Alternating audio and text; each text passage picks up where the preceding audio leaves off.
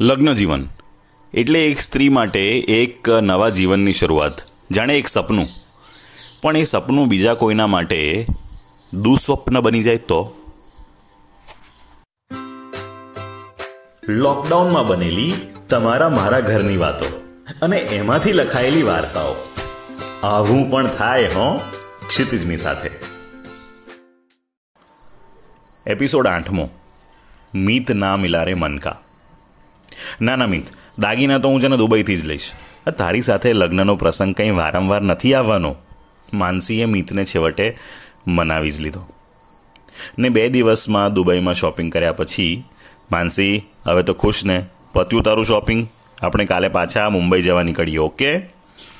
સારું. પણ તને યાદ છે ને કે તારે વહેલામાં વહેલી તકે વડોદરા જવાનું છે અને ત્યાંનું ચેપ્ટર ક્લોઝ કરવાનું છે? માનસીએ ટકોર કરી. કોર્પોરેટ ક્ષેત્રમાં ઉચ્ચ હોદ્દા પર કાર્યરત મિત અને માનસી સાથે કામ કરતાં કરતાં સહજીવનના સપના જોવા લાગ્યા હતા. અને હવે તો એ સપનું સાકાર થવાની અણી ઉપર હતું.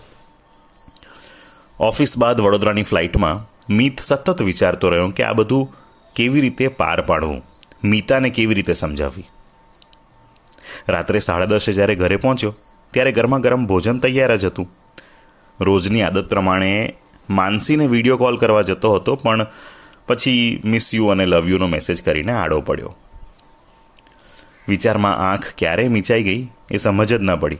પણ આંખ જ્યારે ઉઘડી ત્યારે સમજાયું કે કોઈક જાણે જાણે છાતી પર ચડી બેઠું હોય, શ્વાસ રૂંધાતો હતો, બેચેની, છટપટાહટની પરાકાષ્ઠા, લાચારીમાં એણે મીતા, મીતાની બૂમ પાડી. મીતા ઘર રખોને ભોળી હતી, પણ મક્કમ મનોબળવાળી હતી.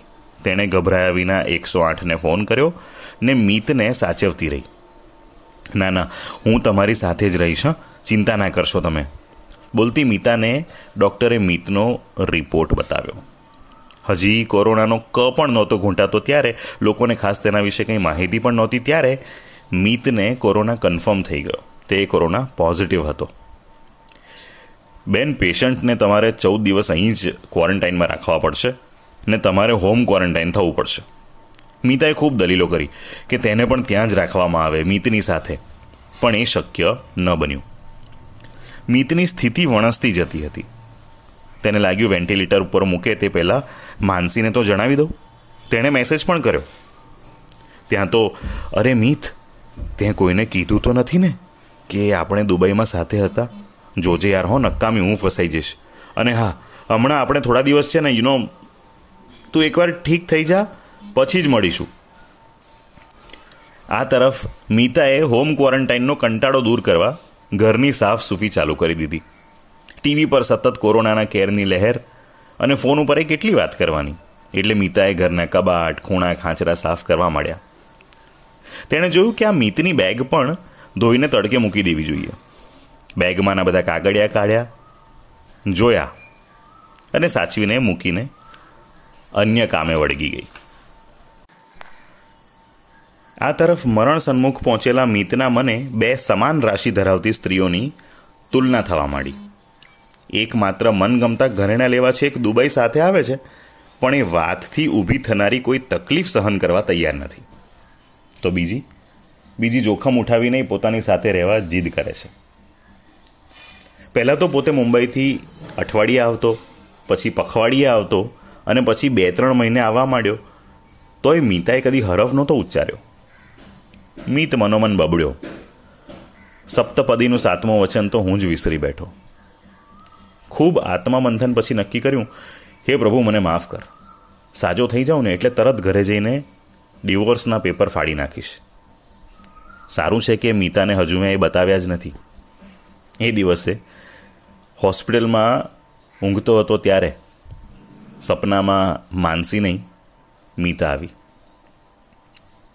વીસ દિવસ પછી શરીરના કોરોના પોઝિટિવમાંથી નેગેટિવ અને મનનો કોરોના નેગેટિવમાંથી પોઝિટિવ લઈ મીત ઘરે આવ્યો.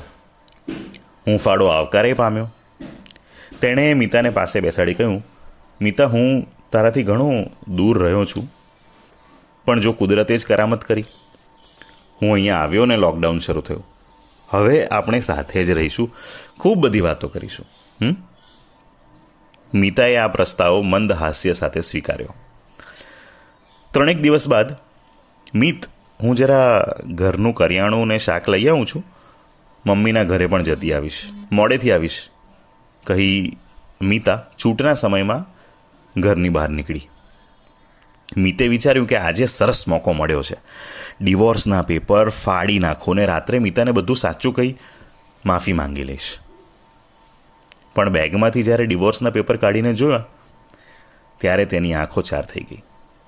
તેના હાથ ધ્રુજવા લાગ્યા. પોતાની સિગ્નેચરની નીચે મીતાની સિગ્નેચર જાણે તેની ઠેકડી ઉડાડતી હતી. ને સાથે સાથે એક નાનકડી ચિઠ્ઠી પણ હતી. પ્રિય મિત, પ્રિય તો કદાચ મારા પક્ષે જ હશે.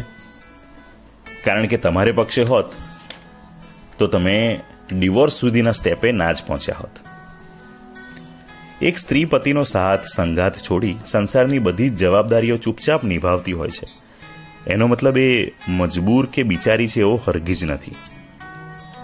મારા શિક્ષણે મને સ્વાભિમાની થતાં પણ શીખવ્યું છે. તમારી લાગણી કે એલ્યુમિની કશાની ભીખ મને મંજૂર નથી. હવે તમે કંઈ પણ કરશો એ મારા ઉપર કરેલી દયા જ હશે. સ્ત્રી પુરુષના સાથ વિના પણ સ્વમાનભેર રહી જ શકે છે. મારે દયાપાત્ર નહીં, સ્વમાન પાત્ર થઈને જીવવું છે. માટે તમારો નવો સાથ ને નવું જીવન.